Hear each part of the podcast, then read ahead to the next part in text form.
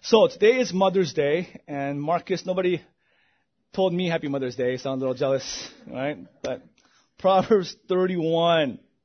Now, I gave this sermon first time in two thousand two. Elizabeth was just born. Gave the sermon again in two thousand four, and Emma was about three months in the womb, maybe, I don't know. And now here we are four years later, um, studying Proverbs thirty-one again. If you've heard a sermon, it's going to be new to you because you've changed. Your circumstances, your situation, the context of your life and your experience have changed. That's why the Bible is always fresh to us. It's never the same. It's never static because the applications, the implications, the significances of Scripture always changes because we have changed. That is why for the rest of our lives, we can study the same chapter of the Bible. And week after week after week, it'll be powerful to us.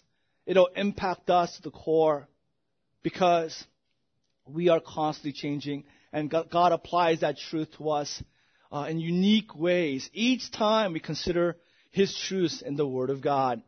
Now, I said this before and I'll say it again. When we do these sermons on women, men tend to kind of zone out, right? Men tend to kind of have that three-mile glare about them because they think, well, the sermon is obviously not for me because I'm not a mom and I'm not a wife, so I can kind of just pretend I'm listening and maybe read through that devotional journal and uh, see what people have written about, right? Well, guys, we, we mustn't do this. If you're a single man, you should listen to this because these are the qualities that you should be looking out for in your future wife. And I am speaking of this through Scripture, also through experience.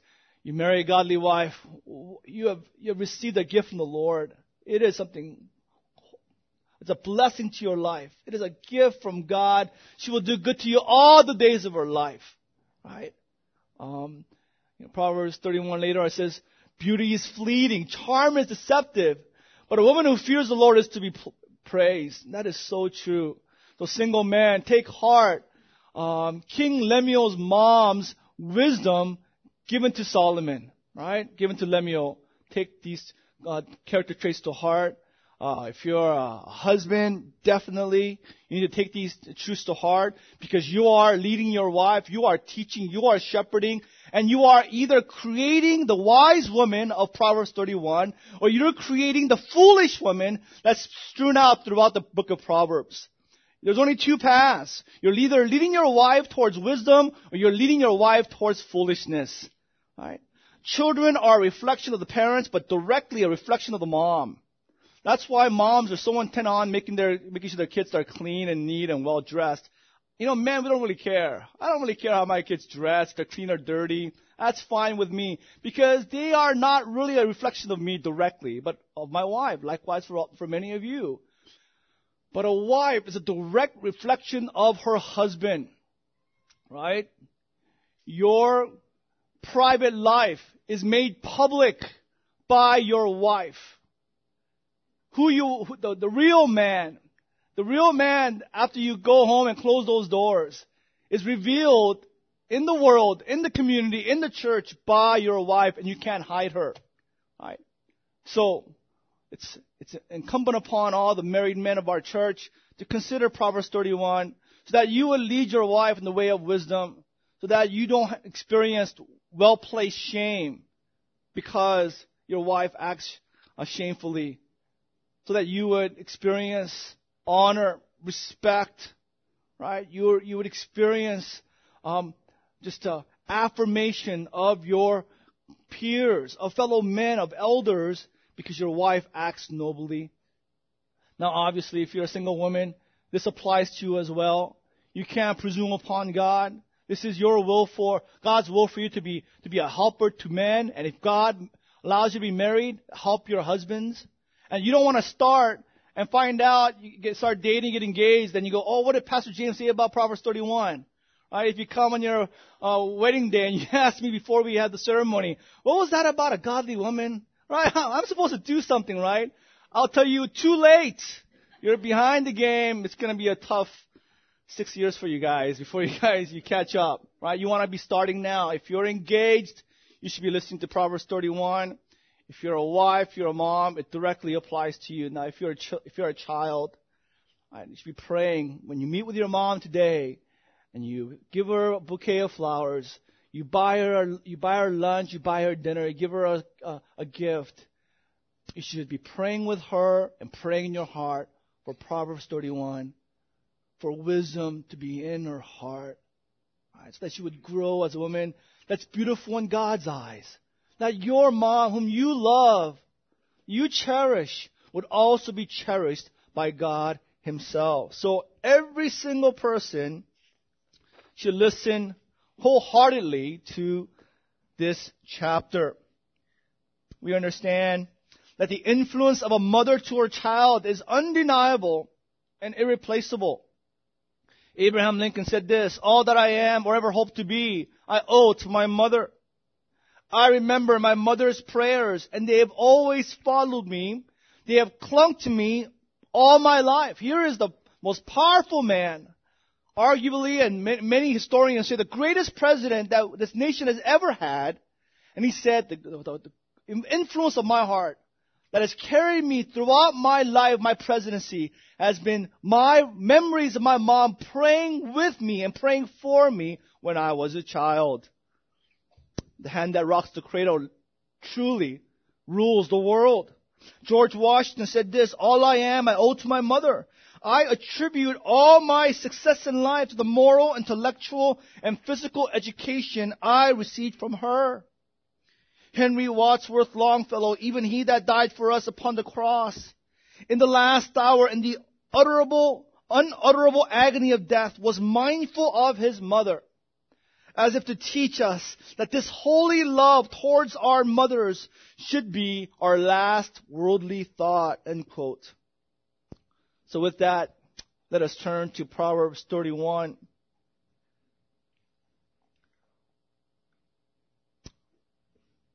Verses one through thirty-one, but we'll study particularly ten through thirty-one. Let's read this together. Verse ten. "An excellent wife who can find? She is far more precious than jewels. The heart of her husband trusts in her, and he will have no lack of gain. She does him good, not harm, all the days of her life. She seeks wool and flax and works with willing hands. She is like the ships of the merchant. She brings her food from afar. She rises while it is yet night and provides food for her household and portions for her maidens. She considers a field and buys it. With the fruit of her hands, she plants a vineyard. She dresses herself with strength and makes her arms strong. She perceives that her merchandise is profitable. Her lamp does not go out at night.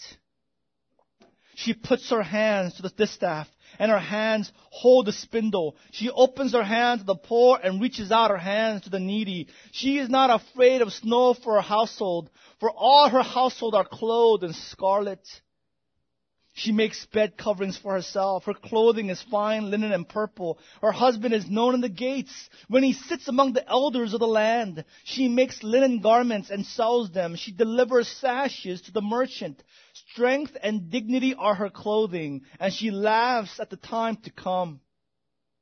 She opens her mouth with wisdom, and the teaching of kindness is on her tongue. She looks well to the ways of her household, and does not eat the bread of idleness. Her children rise up and call her blessed. Her husband also, he praises her. Many women have done excellently, but you surpass them all. Charm is deceitful, and beauty is vain, but a woman who fears the Lord is to be praised. Give her of the fruit of her hands, and let her works praise her in the gates." In the book of Proverbs, there is a lot said about women. Book of Proverbs is filled with different kinds of women. Contrasting the wise women of Proverbs thirty-one, we first discover a woman called, quote, adulteress in Proverbs chapter five. These, these are the, her characteristics. The following are her characteristics. She flatters with her lips. She forsakes her covenant with her own husband. She has lips that drip honey. She's a poison to all God-fearing men. This, these are the marks of the adulteress. Another woman characterized is the quarrelsome woman. The quarrelsome woman. She is loud, boisterous, and with whom no one wants to live with her. Uh, Proverbs twenty-one nine, twenty-one nineteen. I mean, you got to appreciate the the insight and the truthfulness and the humor of these verses. It is better to live on the corner of the roof than share a house with a quarrelsome wife. Better to live in a desert, right, Death Valley, than with a quarrelsome and ill-tempered wife. Can I have an amen? All right. How about the foolish woman of Proverbs fourteen?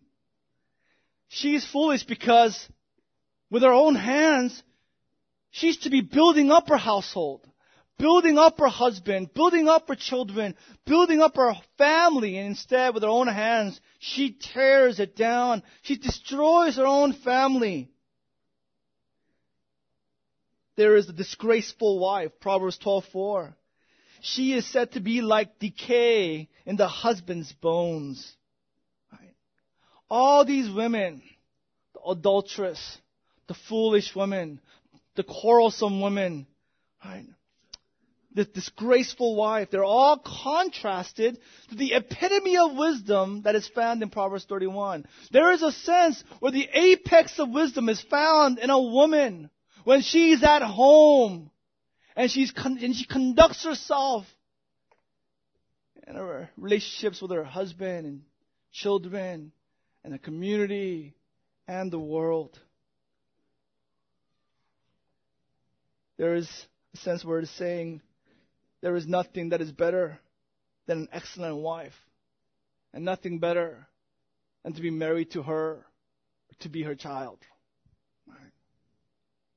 A little bit of background. Verse one, the sayings of King Lemuel, an oracle, a speech, or a burden his mother taught him. King Lemuel is uh, most likely Solomon. His name signifies one that is devoted to God. So these are the wisdom sayings that Solomon's mom gave to him. She speaks in verse two, "What, O my son? What are you doing, my son? What are you doing, son of my womb? What are you doing, son of my vows?" There's a sense where she is considering what advice to give him, choosing out words to reason with him. There's a sense in verse two, she is full of concern for his welfare, rightfully so. And she's saying, out of all my counsels, all my instructions, of all my knowledge, what shall I share with you so that you will live a life worthy of God? She talks about two destructive vices, avoiding adultery in verse three, avoiding drunkenness, verses four through seven. And then, starting in verse ten, she realizes the greatest influence on his life will be the wife that he chooses to marry. And it's so true, right?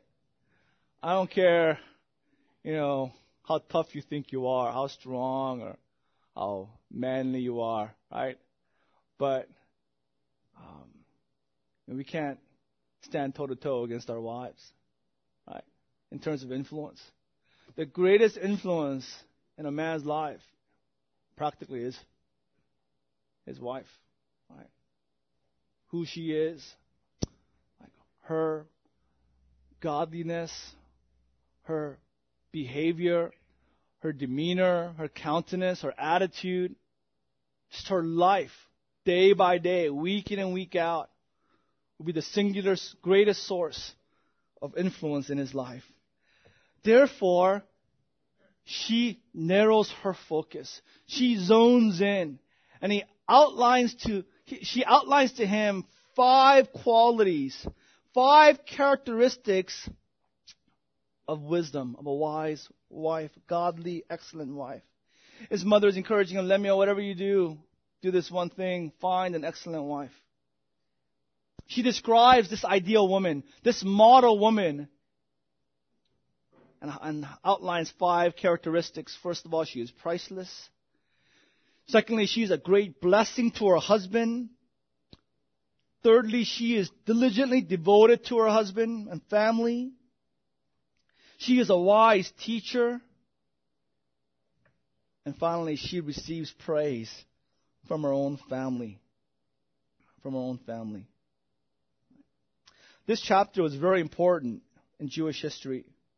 Um, obviously, it is inspired by God, but also inspired by God in a unique way that is not visible to English readers. There are twenty-two verses from verses ten, verse ten through thirty-one, and there are twenty-two Hebrew characters in the Hebrew alphabet. Each of these verses begins with the next character in sequence in the Hebrew alphabet. So verse ten starts with the Aleph, and then verse next sentence, Beth and Gimel, and so on, right down to the Hebrew alphabet. God inspired it in this way so that it would be an aid to memorization. And the rabbis used that to teach all Hebrews to memorize Hebrews thirty-one, to Proverbs thirty-one, that they would know it intimately, and it would guide them all their days. The first feature of a wife of noble character is her exceeding value. Verse ten. An excellent wife, who can find? This kind of woman she's describing is the ideal woman. Right? She is so rare. A godly woman, a noble woman with godly character is so scarce that in verse ten, she is worth far more than rubies. She is, in essence, priceless. Right? The rich red ruby is truly a unique gem because of its rarity. Large rubies surpass diamonds of equal weight and value. Jerusalem Bible translates that she is worth far more than pearls. Consider that only twenty pearls are found in thirty-five thousand pearly oysters. And out of those twenty, only three are gem quality. So pearls are indeed precious and valuable. And here it says, a godly woman is worth more. Once found, she is of inestimable value. She is priceless. That's how all husbands should view their wives. She is the standard of beauty. She is the standard of, of godliness. She is the object of your heart, of your affections. She is your life's treasure. And you prize her. You're tender and you're careful, you're gentle because you prize her. Secondly, verses eleven and twelve, she is a great blessing to her husband. This kind of woman, according to chapter nineteen, verse fourteen, is a gift from God. Houses and wealth are inherited from parents, but a prudent wife is from the Lord. The noble wife's husband is mentioned in this chapter three times. First two times, this husband is spoken of as gaining benefits because of his wife. And the third time is he is there praising her. So he's mentioned three times, the first two times about how he is he's the, the chief beneficiary of this godly wife. Therefore, the third time he's mentioned, he is praising her. Therefore, if anyone is encouraging one's wife toward godliness, it should be the husband. Right?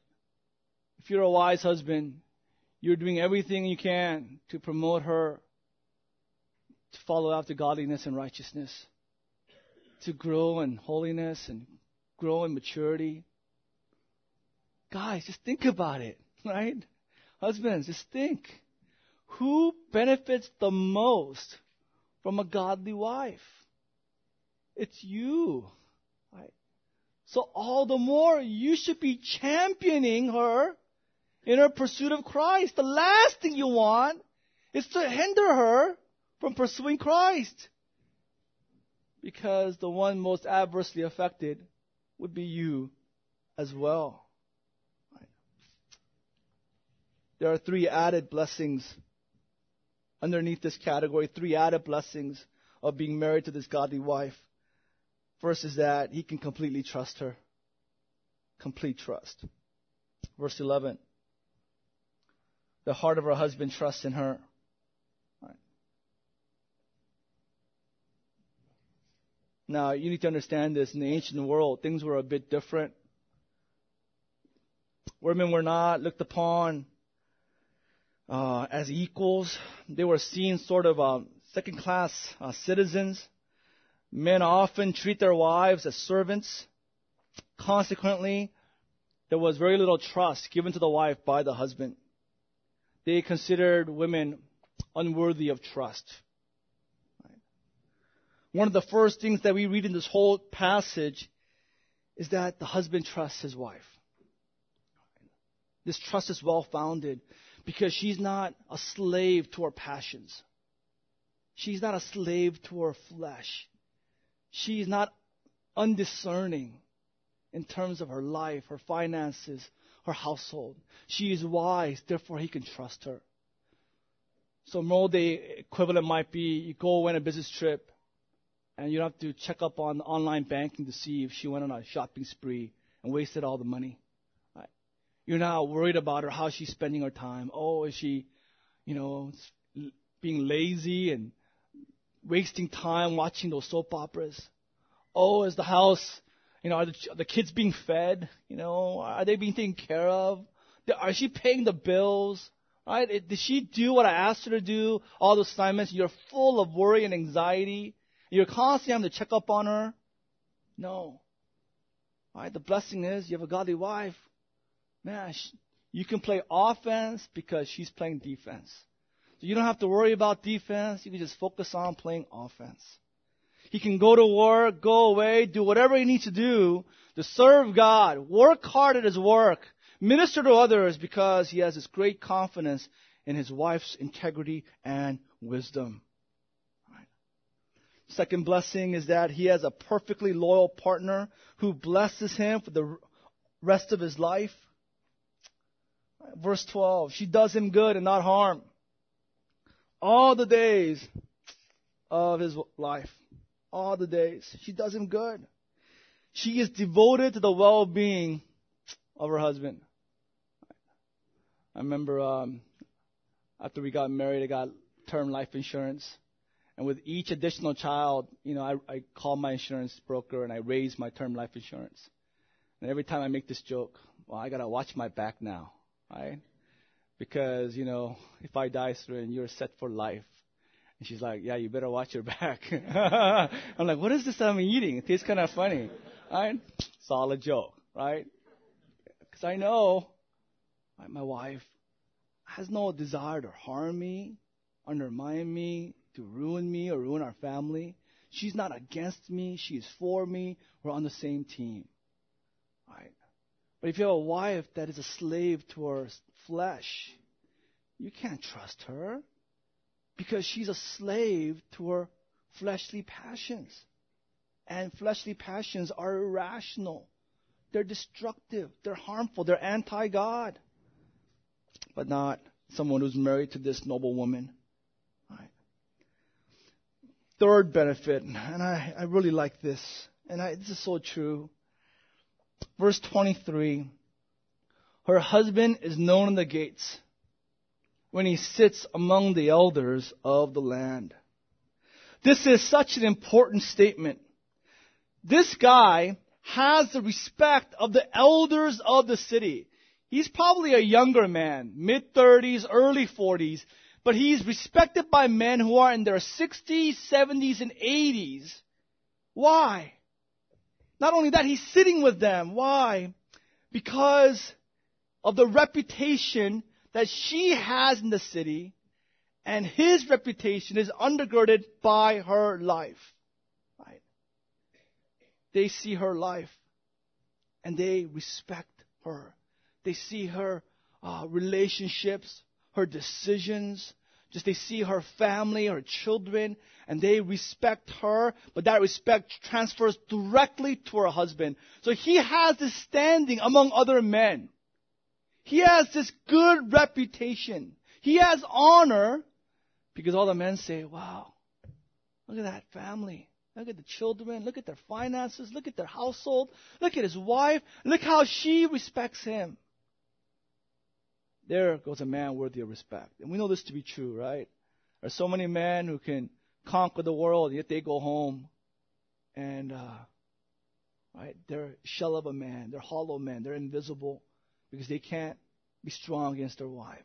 They're so brave in the world. You know, they'll they'll run to the line and risk their lives, right, for, for their fellow comrades. And yet they come home and they're filled with fear and anxiety and worry because of their wife, because they have no capital, no trust or respect at home. The toughest place to provide leadership, the toughest place to gain and earn and keep respect is at home. It's easy for me to gain respect at Cornerstone. It's easy for you to gain respect at work, but it's hard at home because it's home. Our wives see us twenty-four seven. But when a godly man is married to a godly wife, she respects him, often undeservedly. She understands that respect is a command by God, right? Ephesians five, respect your husbands, honor him, submit to him in the Lord. Therefore, she respects her husband. As to the Lord, therefore, he has this standing in the community. And so, that's a great blessing for the man. Right? I mean, look at this. It's obvious, even from a cursory reading of Proverbs thirty-one, that she is a smart woman here. This woman is disciplined. She is industrious. She is street savvy. She is an able businesswoman. Right? She considers land and she purchases it. Right? She grows, right, f- fruit and she sells it in the open market. She makes transactions of a, of a large amount and she comes out ahead. She is obviously a strong, able woman on top of everything, but she is not the one in authority. She is not wearing the pants of her family. She is not bossing her husband around. She is not destroying her family.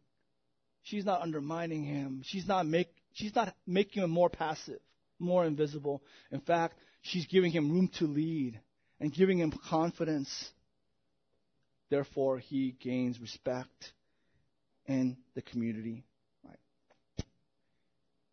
This man is respected at the city gate. He's sitting as one of the elders of the land. Right. And that's uh, one of those uh, man rules. If you haven't got that email or note, uh, you know, remind us. We'll send it to you. One of the rules of being a man is that we don't respect other men who do not lead his family. We do not. It's not respectable if you can't lead your wife and you can't lead your children. Right? A man who is not leading in the home but being led, a man who is not respected by his own wife, is never respected in the world and also even in the church. Right? I mean, I would think here in Proverbs thirty-one, she is a smarter one. Right? And that's often true. Right, come on, guys. Right? Who's a smarter one? It's a computer application, a game on like Facebook, right? And it's like, who's got the biggest brain? So you do like, and I'm, it's like math problems and conceptual things. And like first, my first score was like a Neanderthal. That was the size of my brain. I was like, what's wrong with this game? That's like this. Right, I think Eugene has the highest score. Right? And I beat Shane the other day and I was really happy. But I mean, if we're to compare my wife's brain size and mine, I mean, night and day. Most often is the case, the wife is more godly, smarter, more disciplined, more diligent. I mean, it's just, that's the reality, right? And that's true of the man here in Proverbs thirty-one. Yet, she's not here boasting of her own accomplishments in public. She's not competing with her husband for leadership in the household. What does she do? She gives credit and honor to her husband where he is respected in the city, right? So that's the dance. Wives, you excel, right? You excel in what you do. And when somebody asks you, wow, you know, how do you do it? How, how, what's the reason for the fruitfulness of your family? And you say, it's because of my husband. Such an able leader. Just a godly man, right? And then the husband, you say, it's because of the gospel. It's because of Christ. It's not me. So first quality is she is pr- priceless. Second, she's a blessing. Thirdly, she is diligently devoted to her household. Verses thirteen through nineteen. Another way to say this is that she is not lazy. Right. She is not lazy. Verse thirteen tells us she's involved in making thread out of wool and flax or linen. There is no place in our life for self-indulgence. No place for laziness.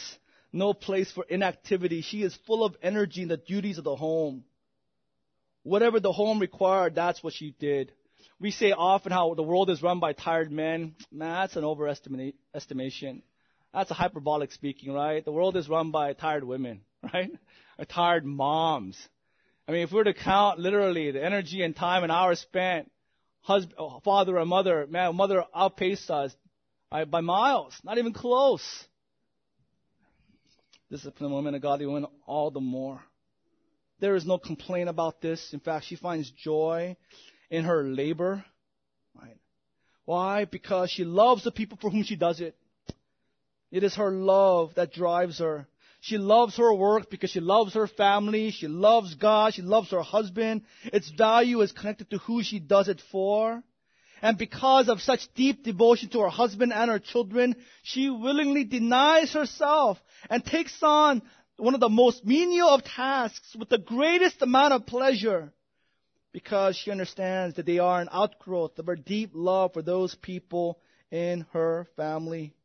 Right. She is diligent. She is like the merchant ships, verse fourteen, bringing her food from afar. She brings the choicest of food for her family. Healthy food for our family. Verse fifteen says more about our devotion as a homemaker. She gets up while it is still dark, providing food for her family, portions for her maidens. Her lamp is never out. Right?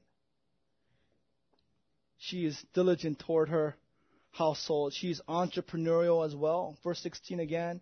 She considers a field and buys it. Right? She assesses the price, the value of the field. She considers the benefit it would bring to her family. Her husband's busy working. He's playing offense. He doesn't have time for this. It's a major transaction, but she's able. She decides, you know what, this is a good investment. Right? To buy this land at this kind of interest rate, for at this term, with these kind of fees, with these uh, tax considerations, this is a good decision. She thinks it through. She makes calculations, and she makes the purchase. A very enterprising lady, and her family benefits. Right. Verse twenty-four, she makes linen garments, sells them, supplies the merchants with sashes.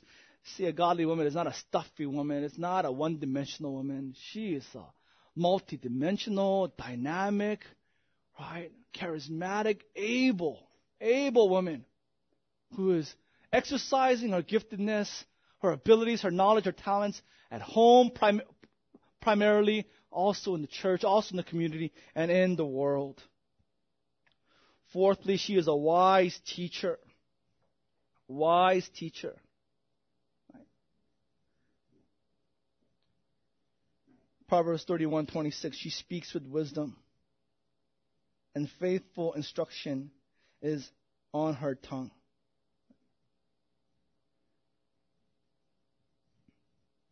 Someone asked G. Campbell Morgan, who had three brothers who were also pastors, who was the greatest preacher in their family? I have four preachers in one family. Who's the greatest preacher? And he said, our mother. She taught us the Bible. She taught us the Word of God. Charles Haddon Spurgeon said, I cannot tell you how much I owe to the solemn word of my good mother. E W Caswell said the mother, more than any other, affects the moral and spiritual part of the children's character. She is their constant companion and teacher in formative years. The child is ever imitating and assimilating the mother's nature. It is only in afterlife that men gaze backward and behold how a mother's hand and heart of love molded their young lives and shaped their destiny. So so important for moms to be biblically informed, that they are theologically sound, that their theology, their doctrine, their hermeneutical, the art and science of hermeneutics is, is biblical, is consistent. It's so important that they have a, a good paradigm of Scripture and how to see the world through the filter of the Word of God. Right? So important because they're teaching children, influencing husbands. So I implore you, women. Right? I'm, there, I, I, I'm all for, you know, books by women for for women. Those women books, they're great. They're, there's a um, lot of benefit to be gained. But some of them are just, it's a lot of stories and practical, like, applications. I would exhort you, every second or third or fourth book, take out a volume of, of rich theology, of, of biblical exposition, of healthy, sound doctrine, and immerse your mind and challenge your heart with deep truths. Because out of the overflow of your heart, your mouth will speak. And your children are listening to every single word that proceeds out of your mouth. And the final characteristic of this godly woman is that she receives praise from her own family, community, and from the Lord. Right, she receives praise. Verse twenty-eight, her children rise up and bless her. Her husband also, he praises her, saying, "Many women have done nobly, but you excel them all. And here is the reward." Her real satisfaction, her reward comes from the people she loves the most. She doesn't have a retirement fund. She doesn't get two paid vacations a year. She doesn't get all the perks of the career life. But she gets what she is most valuable, most satisfying, most desirous. Her children rise up. And they bless her and praise her. They reverence her. They literally honor her. They hold her. And this is honesty. It's not just words. I mean, you know, like, people say things and they don't really mean it all the time. Right? But not here. The true godly women are children with sincerity in their hearts. They rise up and they hold her in high esteem. And they reverence her. And even her husband. Because she has set her... She has set aside her own comfort because she has sacrificed for him and for his family, for his children. She receives from him the supreme blessing. And that's how it ought to be, and that will just grow. As she becomes older, as her children grow, they will appreciate her more and more and more. And her husband will appreciate her and bless her more and more and more. And once her children have children, that appreciation will grow more and more and more. It'll be passed down to the grandchildren. Well, they'll bless their grandmother because of what they, what she gave to their mom. They will all say, "Many women have done nobly, but you surpass them all." Right. And throughout her children's life, she'll be constantly before their eyes. She'll be constantly before their eyes. Her tender guidance, her wise counsel, her loving discipline, her holy example, her hard work, her unselfish giving, all of these things will never cease to fill the memories of her children. And so as they begin their own lives and raise their own families, their own children, they'll always remember their mom. And they'll pass down the wisdom of her lips and her life to the next generation. Let me tell you, no woman in the workplace can have this kind of influence. Right. Jane Swift, former governor of Massachusetts, she dropped out of her state's gubernatorial race several years ago. She was asked why. It's because she had given birth to twins while she was in office. She also had a three-year-old. She said, "Between parenting and campaigning, I choose parenting. More important than being a governor of a state." Patty Stonecipher, Microsoft's top female executive, quit all quit her all-absorbing career in nineteen ninety-seven to spend more time with her children.